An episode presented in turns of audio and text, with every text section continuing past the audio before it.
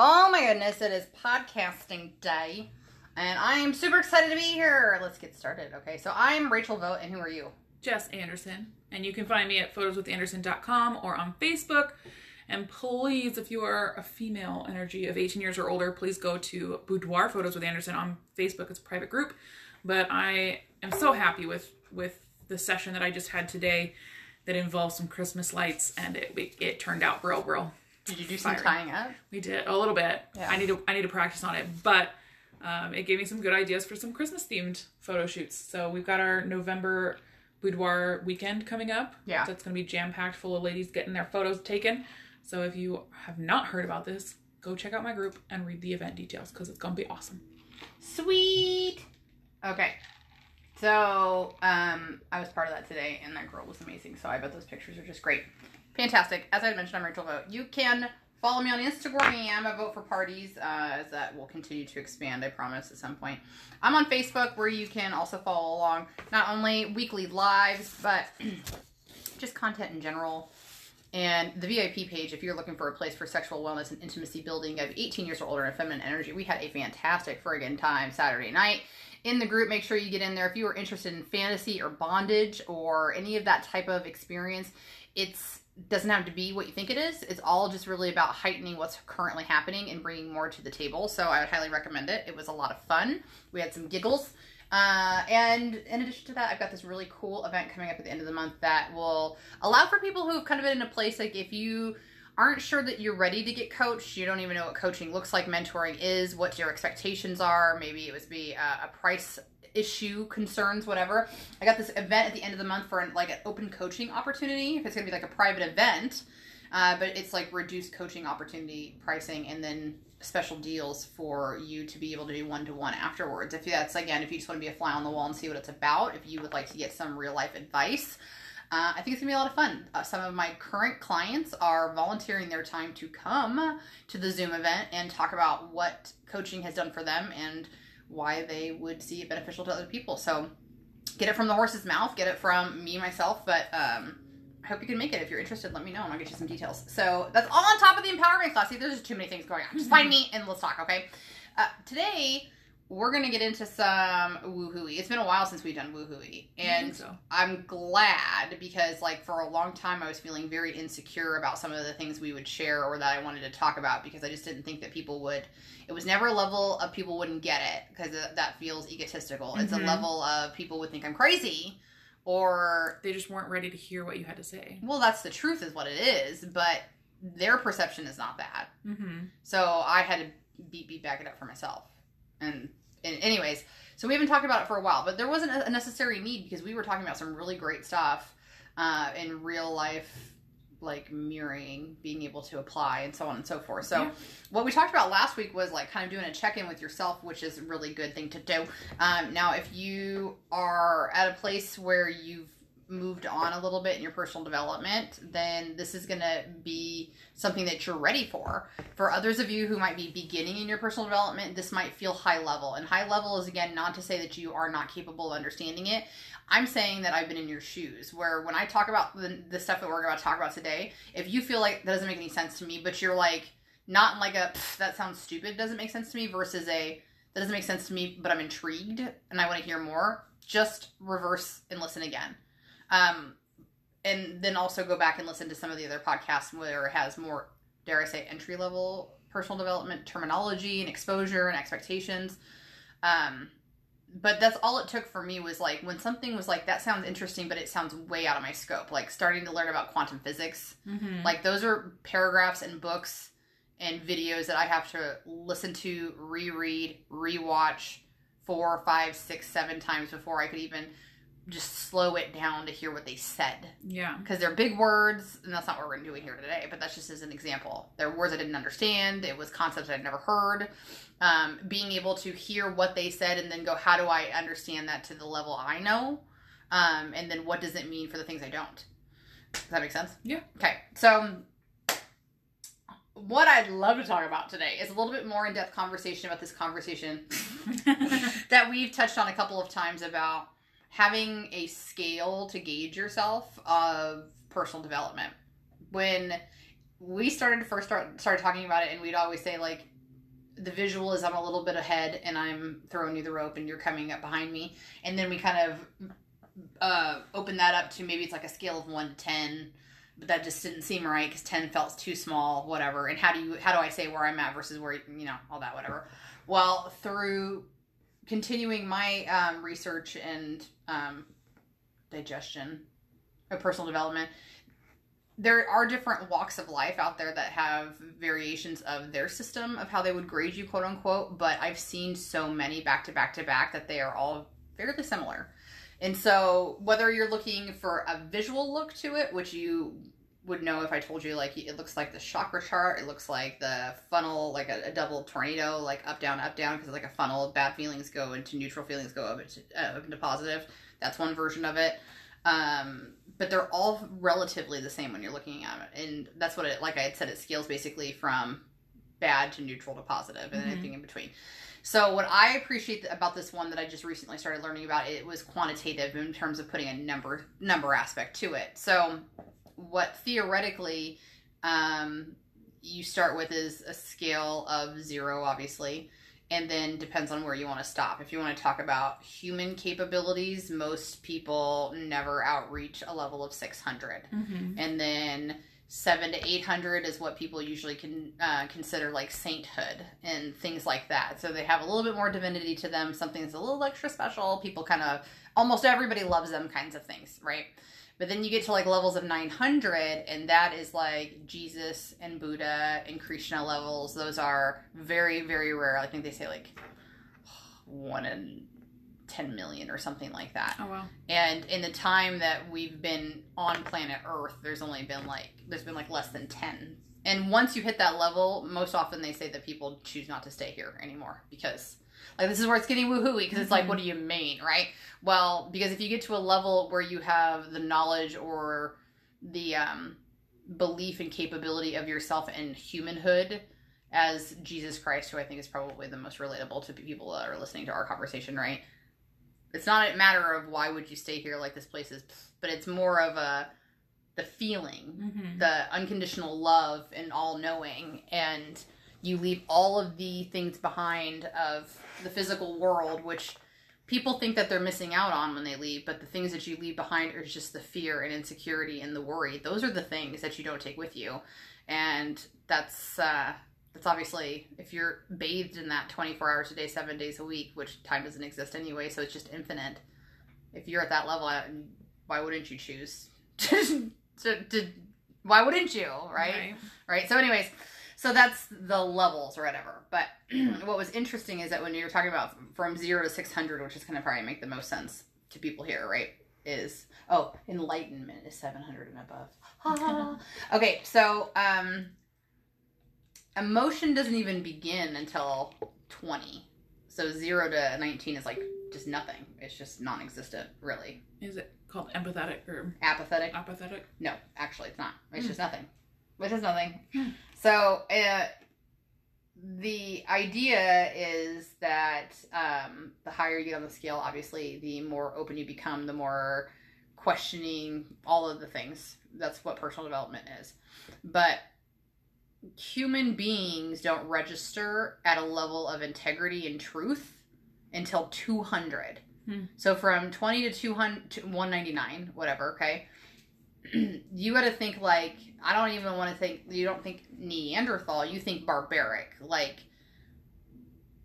I always think of this show that we were recently watching, that Outlander, Mhm. where it's a way of life to murder. It's a way of life that if somebody does something, you could chop off a hand to prove a point if you were stealing, Like, right? Like physically eye for an eye. yeah, kind of, and that was everybody believed it. Ever and you, if you didn't, you were shunned or burned at the stake, and so you were really forced to live in line with that negative mentality and to think that that was the way that things had to be. And so, at some point, um, it wasn't until 1985, 1985, 86, literally the entire world operated at 198. So nobody was looking. I mean, I think one of the biggest influences we could relate to this would be religion, right? Mhm. Because at that time, the belief was truly that God was a um, a force. God was somebody who shunned and sinned and cast away and punished, and that was that had ripple effects whether you were religious or not. So I, I believe that's part of the mentality. Nobody, I mean, everything I've read so far, nobody can really collectively say. But that was what was most powerful about it was that nobody knew it was happening. It was like a global shift happened where everybody all of a sudden hit a level of integrity. They came up to 203, Okay. so right above, and people started operating with like kinder hearts and becoming more centric in that idea that that just doesn't feel right. Like morality kind of just became the instillment upon people. And I don't know what it was, but it just happened and nobody really noticed it of course because how could you know that things were changing in that kind of regard nobody talks about it because it's woohooey it's Mhm. vibrational um so anyway it stayed at like 203 until like two, 2003 or something like that it was early 2000s and now it sits as far as i can tell at 207 not like me calibrating personally um from what i read Mhm. and I haven't seen anything different. But the person that researched all this has since passed away as well. And I will say that if you're like, this just sounds batshit crazy, that's okay if you tune out. You might not be ready. But the thing that was most powerful for me about this is that the author, the creator, um, his name is Dr. David R. Hawkins, was actually like a well-known psychologist, like like well-known, like Ivy League professor for a number of years. So he was kind of the person that was able to bridge the psychological with the unknown, the scientific with the thing you can't really speak of because you don't know. Mhm. And that was only because what he would later learn in like his I don't know, 30s, 40s, 50s, something like that, is he remembered that he had had like a divinity moment when he was a child, but he actually blocked it out. And so he doesn't know if that's what led him to lead to the science. Like he feels like he completely turned away from religion and because just you have to read about his experience. It doesn't matter. But that was what it was was that it was it was very sound that this was legitimate like that like to me at least and again this is all opinion too um that's what was really powerful is about it it was those two connecting worlds that i think i've been tr- trying to find spirituality for myself because i was so science based and so fact based and so you have to prove it to me um, until things started shifting where obviously as we've talked about you know multiple times there's things that happen where you're like it's a feeling or it was a you look back on it and it was meant to be that way or it could have gone a different way or I'm so great, whatever, you know? Mhm. And then that comes more into your life and you're like, how does it happen? I don't know. I can believe in it. Like sometimes I just think it's a placebo effect because I'm telling myself this. So to be able to merge these two together to me was why, is why it just brings some clarity. And why I think that's important is not just because it's living in this aha land of I'm just dreaming it's happening, right? Yeah. No, it puts some intention into your creation. Like that's why you're here. That's why you want to be here is you want to have the best experiences possible. And if you ask yourself right here right now, am I truly living my best experience possible? Most people would say no, but not even know to ask the question. You know what I mean? Mhm. So, um, what's after 200 is like you just kind of raise your vibration, your frequency, and you get to these better levels, which we could talk about. I mean, like you go from guilt to apathy to grief to fear to desire, like you're rising up, and we could talk about that if we need to. But um, when you get to 400 is where it got interesting because 400 to 499 is intellectual. So people who are like Thomas Edison, you're looking at like you know um, engineers. You're looking at incredibly intelligent people operate from this standard, so they're above 200. You know, Mhm. they're already above integrity, um, and so they function as what I would just like to call you know well-natured human beings. What you hope for, maybe in Yeah. people. I guess that's just my perception of it. Um, but often they don't break past 499 because they're so science-based or so factual, and I believe that's probably where I was hanging out for quite a while um and then to be able to to get past that is where you kind of you you actively try to merge the two together and then when you get to 500 things are crazy different for sure but um for a lot of our listeners i would i would suspect in my opinion well i mean they all have to be above 200 or they have no interest Right. Yes. Yeah, I agree with that. yeah, and um, I would say a lot of them are kind of inching into like higher 200s and 300s and getting into like when you start taking classes and when you start watching videos and it's more of that stuff and less of your Netflix and stuff like that, I believe that you're creeping into the 400s Mm-hmm. for sure. Um, because then you're taking it upon yourself. That was a dog. Um, You know, instead of just being told what to think and believe, you're doing the research for yourself and questioning and so on and so forth, right? I agree. Yeah, and I, I was thinking that like I know that we have a few listeners that um have given us some shout outs on Facebook, so I know they listen Oh, to our, pod- our Allison! podcast. That's literally who I was thinking of. Yeah. Um, but I definitely think there's a there's a few women, including Allison, that are already in the 400s. in Oh- my oh, yeah. Um, I mean, Allison's all about emotional intelligence too. Oh heck yeah! Mhm. But I think that to break it down, like how for myself, like when I, because I don't, I, I think I'm bouncing back and forth between the 400s and maybe like 501. Like I, I've definitely gotten to the how does how does the two worlds, the scientific world and the world that I can't explain yet, how do they meld together? But I think that one of the easiest examples that I have of me questioning this or like understanding that there is more than just science-based life or explanations for things is the the feelings and the that you can feel the energy in the room, you can feel the vibrations in the room, and when we go back to like dissecting that, like exactly. before, like yes and I, I keep coming back to this because it's so easy for my brain to wrap around now because i've i've examined it so much is the science tells me that that when i'm in a room there's nothing physically touching me. The room is not physically like the temperature has not been raised. There's nothing externally changing but it's a feeling and it's this it's the same with like when you're at a concert with thousands of people but you're like all of a sudden you turn around and you like because you felt in your core of your being that somebody was staring at you and you turn around and you lock eyes with the person that was staring at you. Like it's those random things that feel random. I was gonna say, they feel random are they? but you're just you know you can't explain it in the moment. You might not even think about it because i've had these experiences my whole life and have never questioned them. I'm just like oh it's just something that happens but then when you start to dissect them and you're like okay but how do i know that when i walk into a room i haven't talked to anybody but i can feel the tension? Like you can cut it with a knife type of tension? Like how what is happening?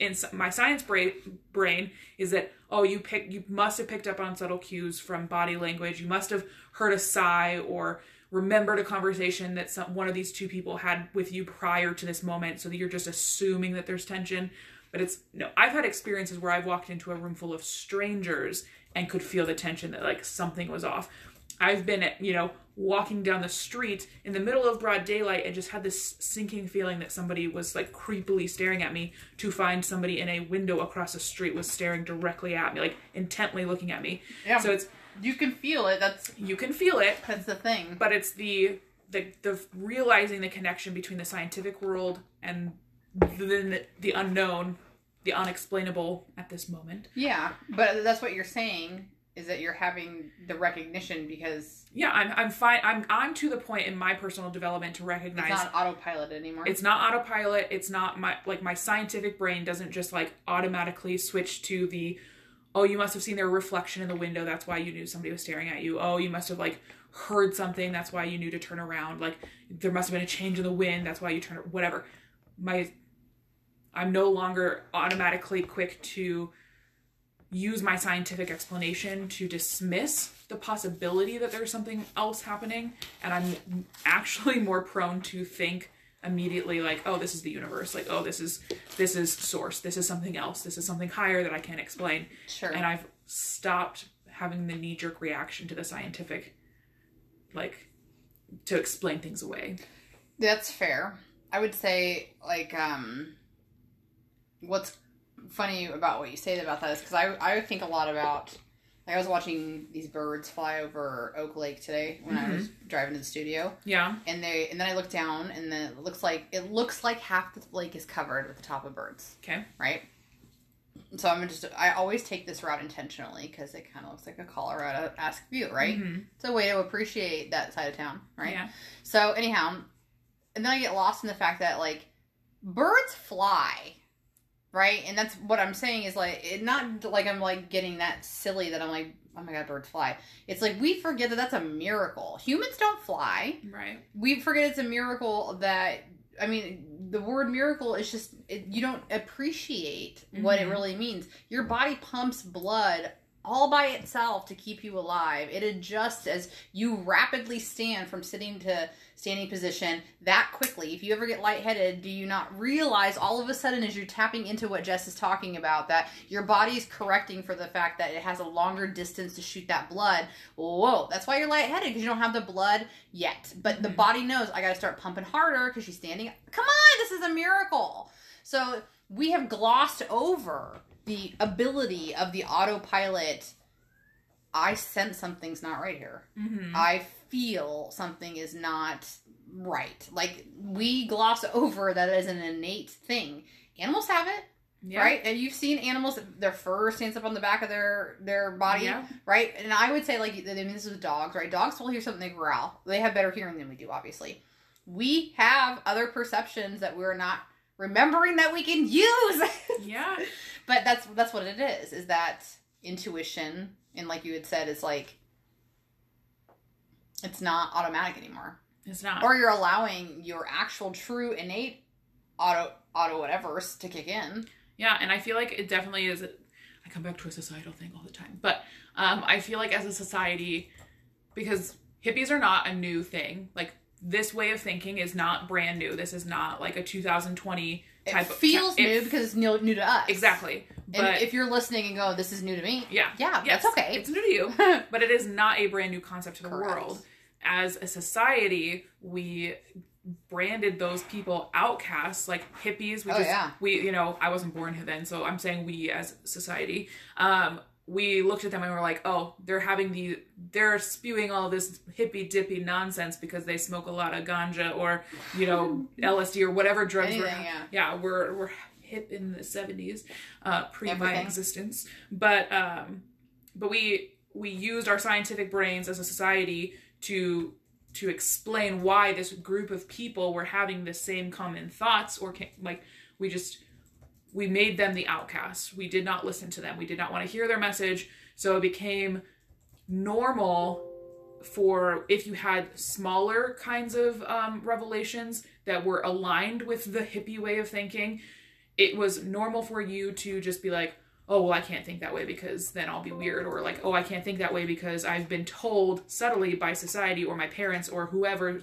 social media which is more relevant now now but yeah. movies tvs whatever you were subtly forced into uh, or conditioned into herd mentality for survival Mhm. is i think how you can explain almost anything and in also just society. because it's always the way it's been you just get in line with what everybody else is Yes. doing majority of people do that you don't want to stand out because standing out it's it's herd mentality literally because it's you don't want to be the one at the back of the pack that's left left behind because then you're the easy target well and also eaten. because we're herd mentality species we want we congregate. We don't do Yeah, well we- by ourselves. I mean we can when we're in full enlightenment but anyway Yes. that's that's until you get there. So i thought that was um good that you brought that up though because i was listening to this um interview well tony was it was really funny on well not, not funny but it was like this interview about people who had these interactions with eye to eye with beasts and sometimes where it was positive and sometimes where it was scary right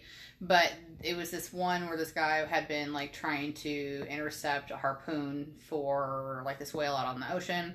Anyways um the the point of the story i'm telling at this point is that he was like uh wanted in like china and i believe in taiwan or costa rica or something like that because he was inter- interfering with like international laws where it was allowed to you were allowed to harpoon Mhm. and he said in the interview, like he's like, I realized a long time ago I don't work for humans, and I have to be the voice of these whales and so on and so forth.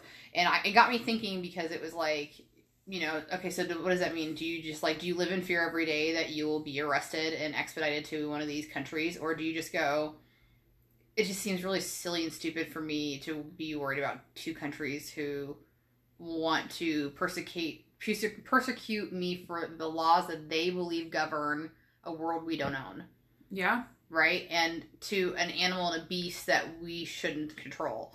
And I mean that you know it's an argument for a different day about how you intercept but but at the core of it if we had nothing but existing as humans survival would be the same hmm we would not have those things to interfere. Like you don't see hyenas in you know in the desert after years and years and years in evolution and in nature, like constructing axe and uh, Yeah. and arrows and bows and things like that, right? So, um, I mean that's why we're. I mean, people say we're at the top of the food chain, but we're not at the top of the food chain. No. We're not at the top of the food chain. We're just consciously different than they are because they only live in the now. Animals, anything but humans, hmm do that. Well, and it's it's funny because I think about this often about how crazy some of these man-made things are and how we are as humans are so okay with recognizing man-made things that like did not exist like state lines do not exist anywhere other than our brains like it like sure you can see them on a map but if you are driving in the countryside there is no Right. paint on the ground that But says you you, are envision it. you envision it You envision or like time zones do not exist, exist. anywhere other than in the human brain and then we create things to help help us visualize their existence like maps and like if you're if you're driving through an area and you look at your cell phone like magically the the timestamp ch- changes or whatever those are things that we as human created to help us better understand these man-made concepts but if we went back to you know like barbaric times whatever like caveman mentality these are things that we made up that we're we are so accustomed to just feeling like they're normal because nobody is telling us to question why they exist Mhm. but it's the first thing that i've really experienced as a 27 year old human being that of a collective finally questioning and and telling people that we don't need a man-made concept anymore is daylight savings time Oh, yeah. like the fact that this was something that was created hundreds of years ago I, I honestly don't know when it was created but i do know it was created for farmers to help them so that they would have more t- daylight time um, during peak harvest season I think that's a myth. well maybe i don't know Yeah, That's- I mean, that is. You that can- is the truth that but I it know makes it. Yes, sense. it, It makes makes sense. sense. That is the scientific brain um, making it, I guess, like make sense and why Right. why we, do start this. why, why we're getting up earlier than we usually do. Exactly. Um, why we're doing yeah. these things. But it's it makes me happy that to see that collectively this is becoming more okay with a group of people who previously never questioned daylight savings time Yeah. but now that one person's voice like hey why do we still do this thing that doesn't really benefit us any in any way or they don't know the benefits so they're questioning it it makes me happy because it's like well this like this is the beginning. It's a Mm. slow beginning but if we look if a thousand years from now people are more enlightened are more aware of the difference between a scientific way of thinking and a source way of thinking like it's because we started questioning things. And so it starts small and then i feel like this is just the beginning and we're going to see a little bit more rapid. Well, what I mean, what we're talking about is like if if we eliminated daylight savings time, which people get rocked if you even question it, right? Yeah. Because it's it's like how how dare you even think we could ever change this? We've been doing it for so long this way. We really haven't no been doing it very long. Um, so I I mean I think that, I mean it seems to be that there was several reasons why people I mean because if you think about it until wherever it was that we were able to communicate long distance. Mm-hmm. nobody operated on time. Yeah. And that was not very long ago. So daylight savings could have been created for several different reasons. And one of them says in 1784 that it was created because ben franklin wrote an economical project that said that it would it doesn't matter. Okay so this is another reason is what i'm saying is that it that's like less than 200 years and how long have we been human beings. Right on planet earth. So Right. it is a newer concept that we're so petrified of changing but it's like we survived just fine less than 300 years ago Ugh, i was just thinking about this um where we're talking if you talk about let's talk about fo- fossil fuels and electric cars all right? it's not a political conversation it's we have been thinking for so long that this is the only way we're going to get around is through fossil fuel when we know by proof that we can get around electronically Yeah. now we Yeah. know we can power by solar which for as long as we know is not running out okay it will Yeah. definitely last longer than fossil fuels yes and one, I want to say, like, there is two sides to this, right? Because there's, there's some people who are freaking the f out because it's like, what do we like? How dare you stop using them? Like, I, I can't say that I know what the repercussions per- specifically of fossil fuels being gone from the planet. Mm-hmm. But I'm just saying, like, if we think about how many things have come and gone these days, ever, ever, right? So not only do we have an alternative source for fossil fuel, again, this is ignorant speaking. If there's no essential need for the planet to survive for fossil fuel to be present, we shouldn't get so butthurt when it runs out. Again, that's only if it's not important. Because I'm not saying I know that it is. You know what I mean? Yeah, like yeah. it could be oil could be so important to the core that it keeps it cool. I don't know. Yeah. But that's my point.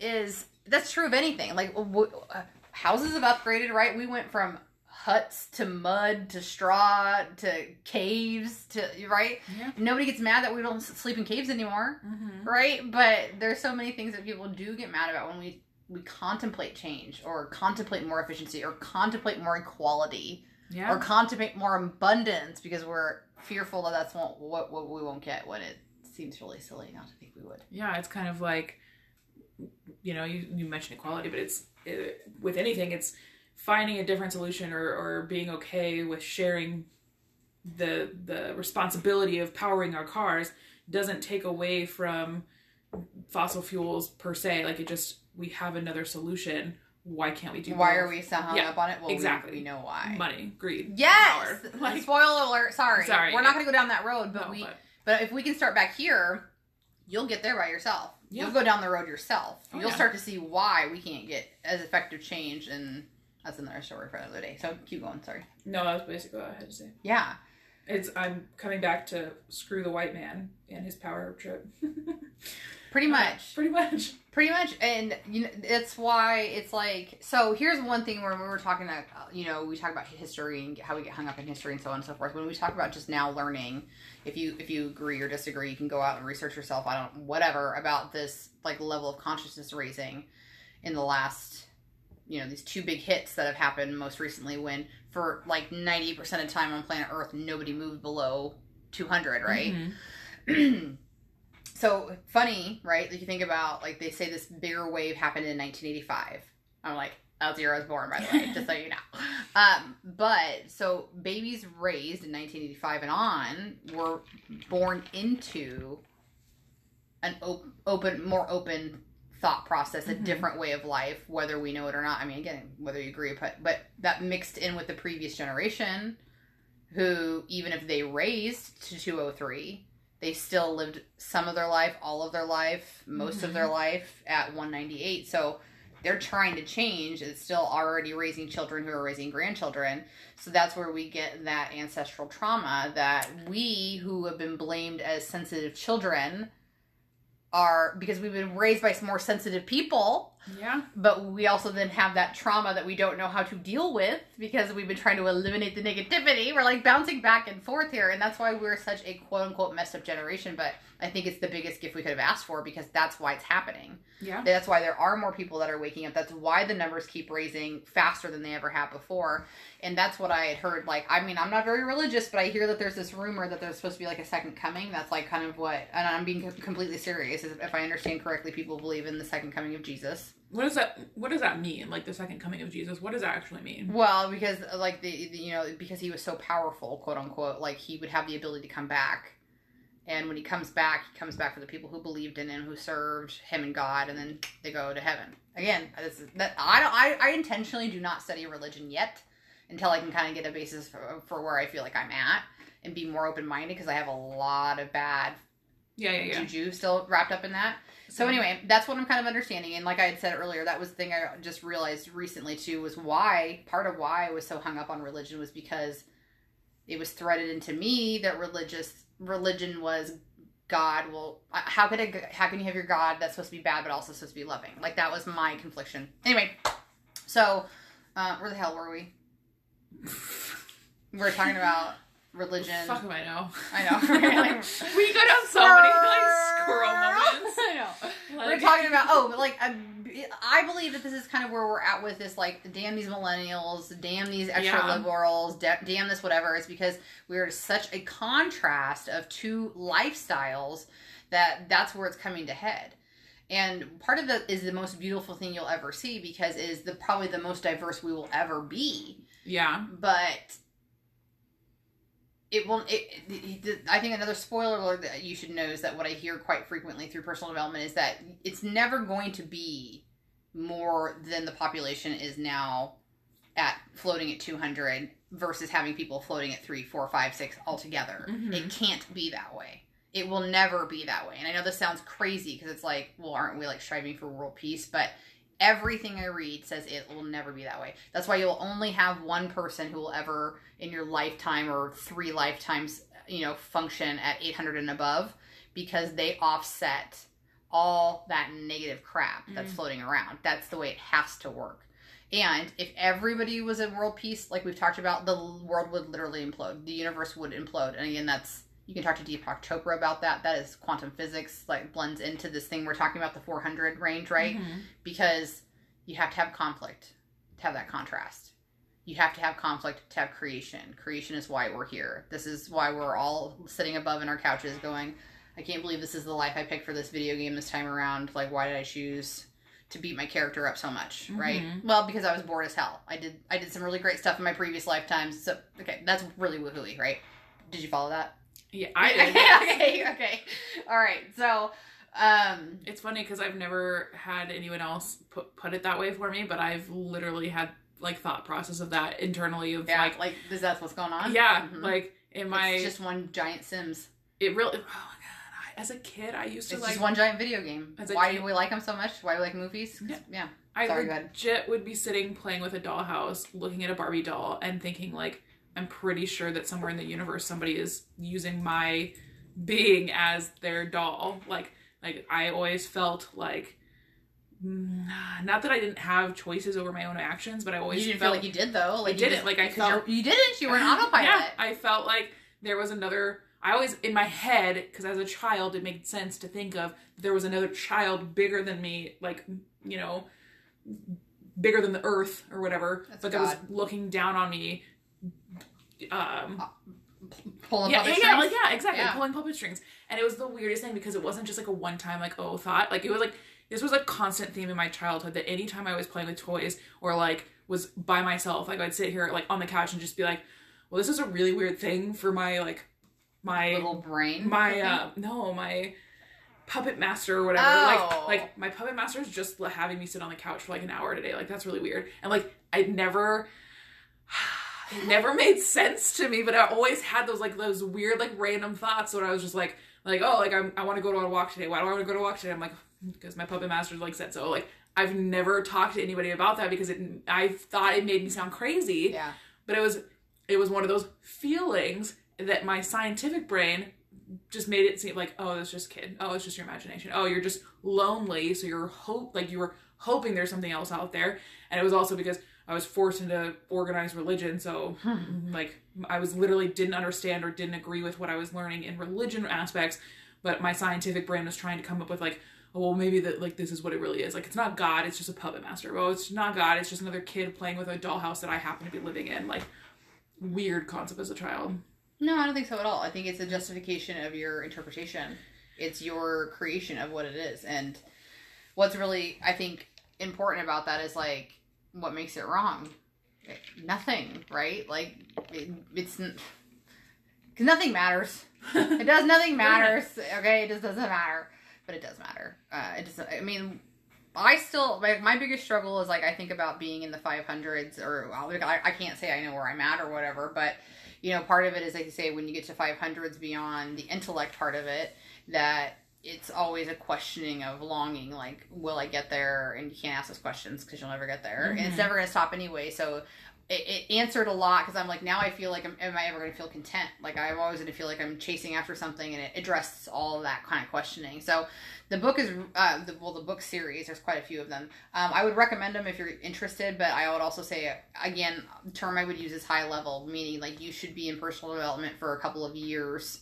I wouldn't say before you give it a go. Like if you start listening to it and you're like, this doesn't really resonate with me, then I would say come back to it mm-hmm. but the understanding of how you can climb the levels of emotion make make perfect sense to me um because I feel like I've been feeling the gamut of them. And if you were in personal development, that's why I think it'll probably connect with you. And it's kind of a fun game. You're like, where am I at? Like, I'd, I'd hear a chapter and I go, oh my God, no, that's where I'm at. And then I'd hear the next chapter and go, no, no, no, but that's where I'm at. And then where am I at next? Like it's really exciting. But anyway, um, yes. So I would recommend it. Like I have an emotional scale on my wall of my office because it not only helps me when I'm um, coaching individually, but when I'm coaching team members, when I am doing it for myself, like how am I feeling today, and I can kind of look at it and go, well, how am I going to get to where I want to go? Mm-hmm.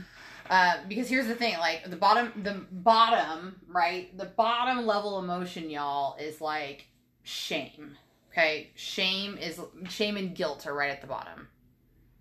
And ironically, when you're looking at those, you would think that getting to joy obviously is where you want to get to, happiness, fulfillment, all those things, right?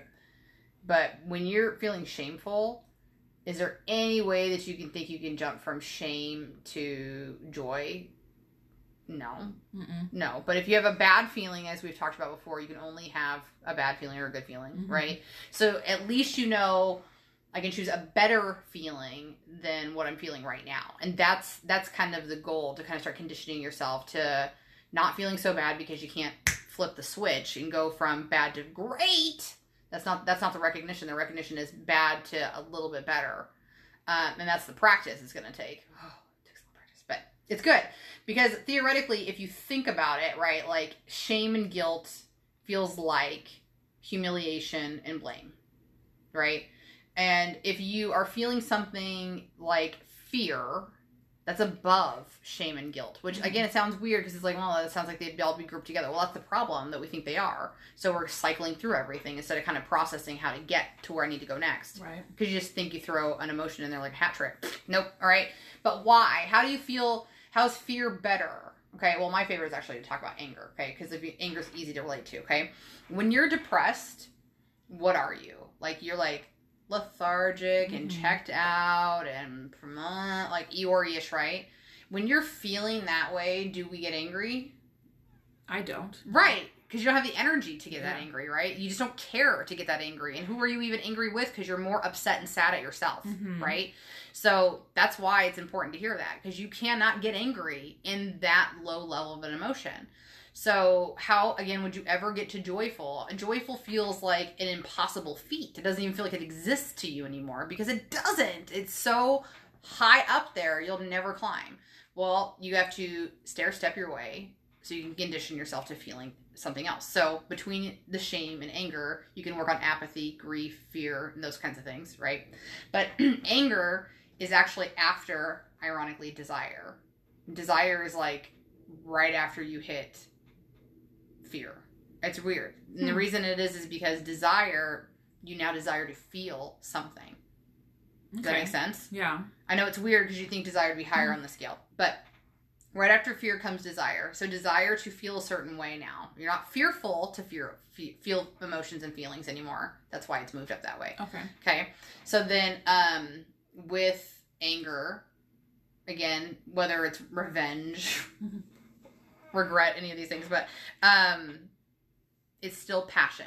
People will actually secretly wish you'd just go back to being depressed. Yeah. Yeah, right. Like because they just would they want you to stop talking. They just want you to like shit or get off the pot, kinds of Mhm. things like that. So that's where anger is, and anger I think is a hard place for people to get out of for a while because now you're so open to allowing emotion.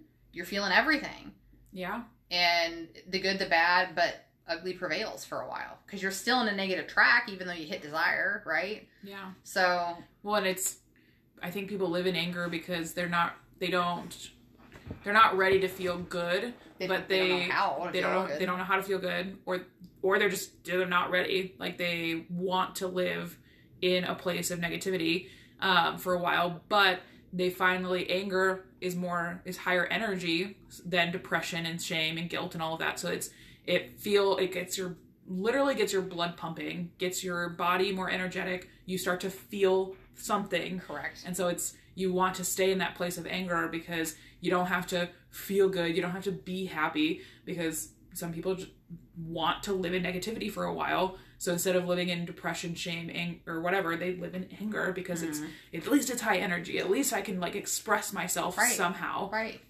Right. And It that just uh, it make the comment you made about like secretly sometimes people just want you to go back to like depression and stuff. Like I literally just like was like, oh, that's you with Brett. Like when Brett gets angry, like I literally am just like, okay, like just, be just better sometimes Yeah. if you were sad. like just just go back to being quiet and like over there, sit over there in the corner and don't express yourself. Mm. Be- but it's because I have such a trigger with other people's anger. Right, he's making you uncomfortable. yes, Right.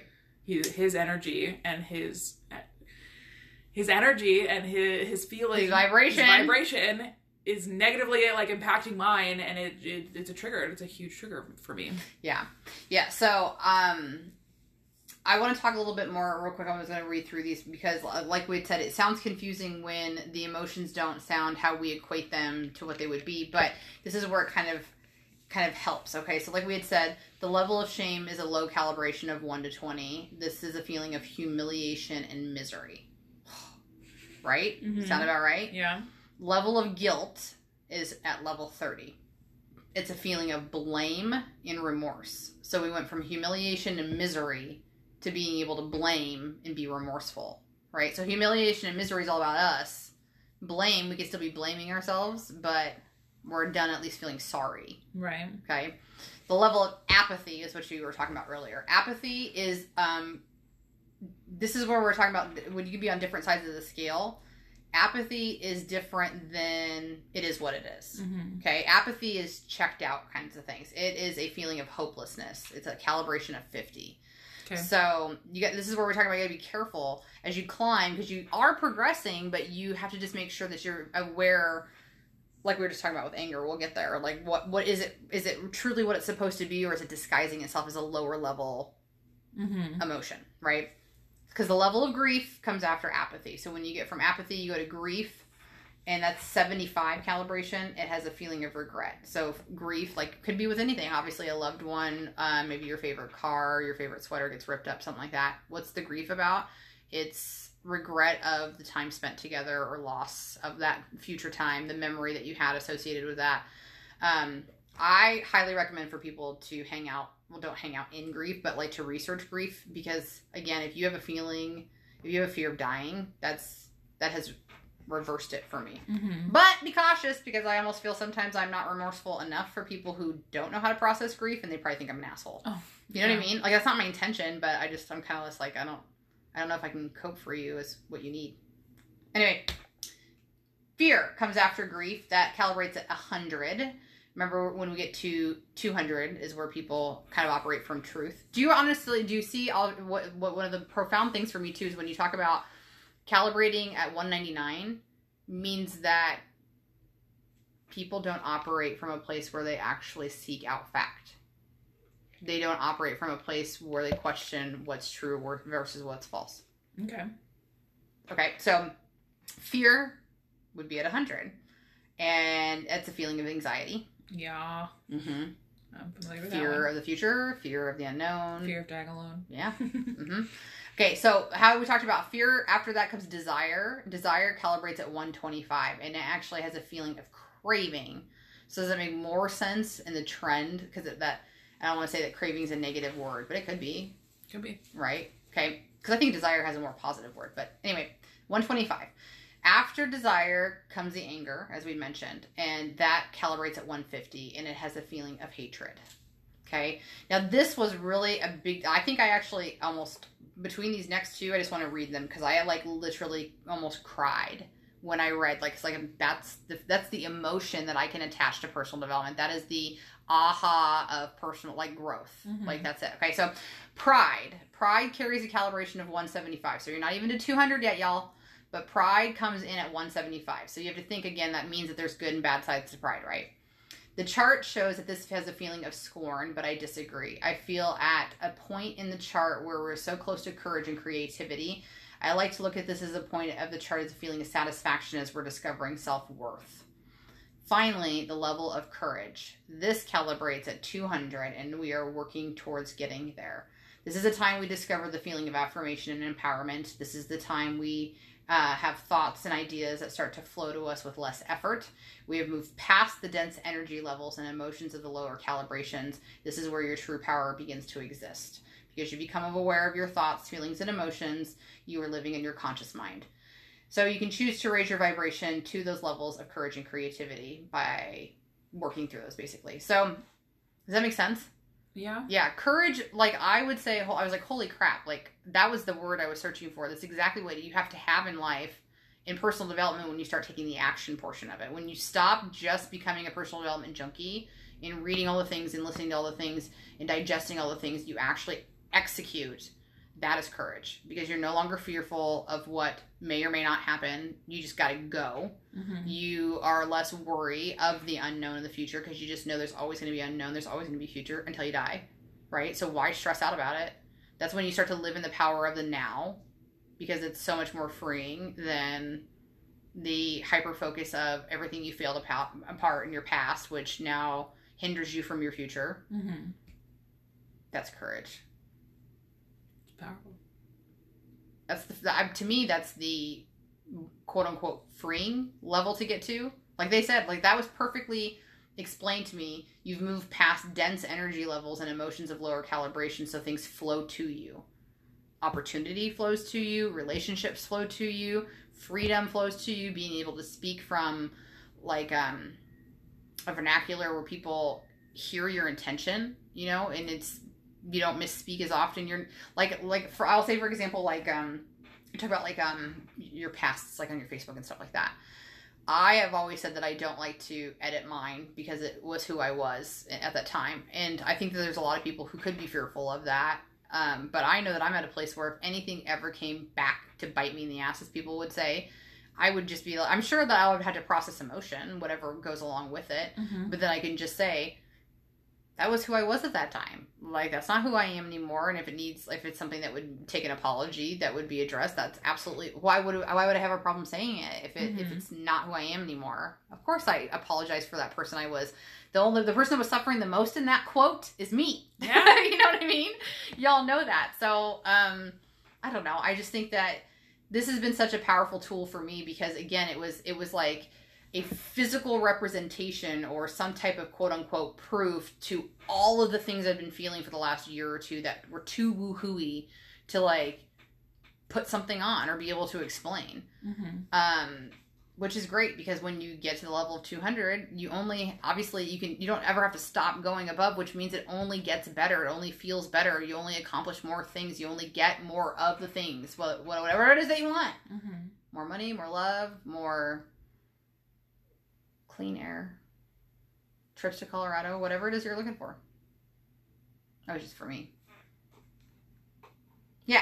So anyway, I'm just like in my own head about courage and like it literally making sense. yes, does, does it not? Well, yeah, and my little like bird walk that I just took while you're talking about Colorado um, was about my situation with Brett's ex-wife. I'm like that if I if I could get to a place of courage with her, with myself in regards to her, so it's not having courage for her, but having courage for myself to just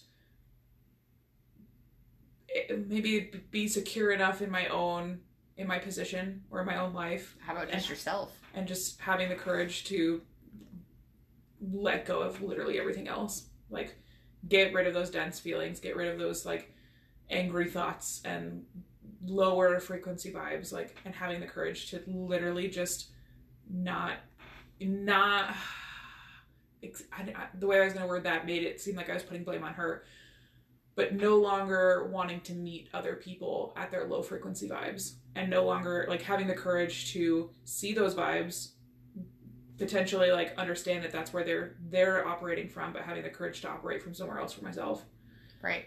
Because why are you drinking your poison hoping that she dies? right Mm-hmm. i'm gonna get that tattooed on my arm Just a little vial. yeah just a little like poison Just, yeah, just a little vial. Yeah, but that's that's powerful because again, remember, you just have to for, you have to forgive yourself because you've been doing the best you can with what you have, and you still have to remember this is are you are you still uh, do you feel that you're still a better person than you were two years ago? oh fuck yeah like Yeah. without question Yeah, and it i guess like i almost like i almost get offended when people make references about who i was then. Like not then but like like i could talk crap about my 2018 version of myself my 2017 version of myself all day long because that person was crap. But it's when people make comments about who i am now and and ah, don't like they make an assumption that you're still that person. Yes, and it's like I get angry on it like I don't need to. It doesn't matter like other people's perception of me. It matters my own perception of myself. But it like it almost makes me feel like for a split second like what was all this worth? Like like you know Yeah, why Like, am I even doing this? exactly, Stuff? Like- don't even get it. like nobody can rec- nobody's recognizing that I'm not that same person or whatever. And then I do come back to the it's I'm not doing this for them. Like the, like you're you're operating from a place of of fear that you know all of this hard work because personal development is not easy and it's not fun all the fun all the time. It's not. right, It's right, not. right. Not, But, like- until you climb a little higher. Yeah. Yeah. Um, but it's it, operating from a place of fear that all of this work will be worth nothing and that I will end up by myself dying alone. Yeah, Like, yeah, because that's it- the fear. If that really is like it's crazy how many times a day like I in my head come back to that uh, like what am I really afraid of? Why of? am I afraid of dying alone right now? Yes. Yeah. Like like it, and it can be about the most random things, but it's like like well, okay, those are a little bit more literal.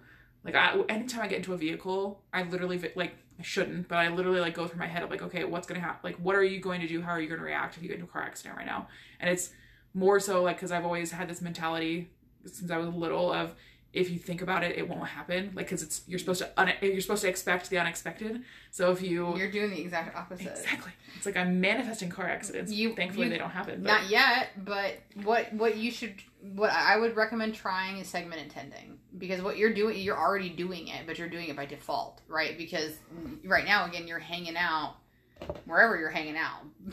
it's it ain't 2019 Jess No. brain set um segment intending. So if you if if that's one of your things that you're noticing that I, oh my yes like every time I get in the car that's what I think about, then literally I'm showing Jess. I have a sticky note that says segment intending. Olivia's drawn all over it, of course, too. It says segment intending. Okay, so segment intending is really all it is is intentional planning.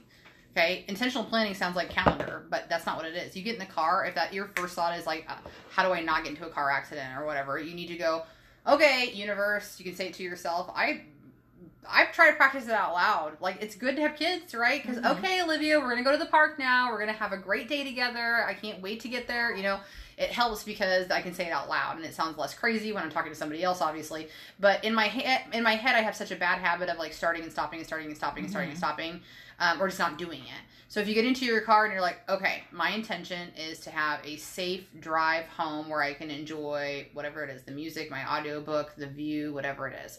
Um, I'll get there safe and sound, whatever. Like Mhm. that's what segment intending is. And you should do it all friggin' day. But even if you could start off with just in the morning, right. in segment intend for the entire day. But like I try to get better at it. That's why I have the sticky note. So now like if I go into the kitchen, okay, what's my segment intending? I'm gonna go in here, I'm get what I actually need, but nothing more. Those kinds of things. But then you're training your brain. So then it just becomes autopilot. Like the phone rings, segment intending. What's my intention for this conversation? Okay, I see it's this person calling me, so I want to make sure that A, B, and C happens on this call, that we we plan this, we set another date for our next call and we're done. Right? Like again, because you work through it yourself anyway, and then it saves you time and your intention is there. So you're not just flying by the seat of your pants willy nilly. It's amazing how unbelievably well we can pre plan our lives and we just didn't know it because we're not tapping into the fact that it's a tool that we have innately. Makes sense. Right? Mhm. Hopefully, this was a powerful convo today. Um, if you're feeling like, yeah, that was interesting, definitely make sure to reach out to us. Let us know what you'd like us to talk about. Number one, number two, um, if you want to either do an empowerment class, you want to get it on the event that's happening at the end of the month with the uh, unique coaching opportunity, or doing the one to ones. Those are picking up, and I am so excited. I started a new client today. It was really great. Yeah. Yeah. So I love it. It's been going really well. Tell them where they can find you, Anderson. Find me at photoswithanderson.com or on Facebook. And make sure you're searching for that private group. It's Boudoir Photos with Anderson.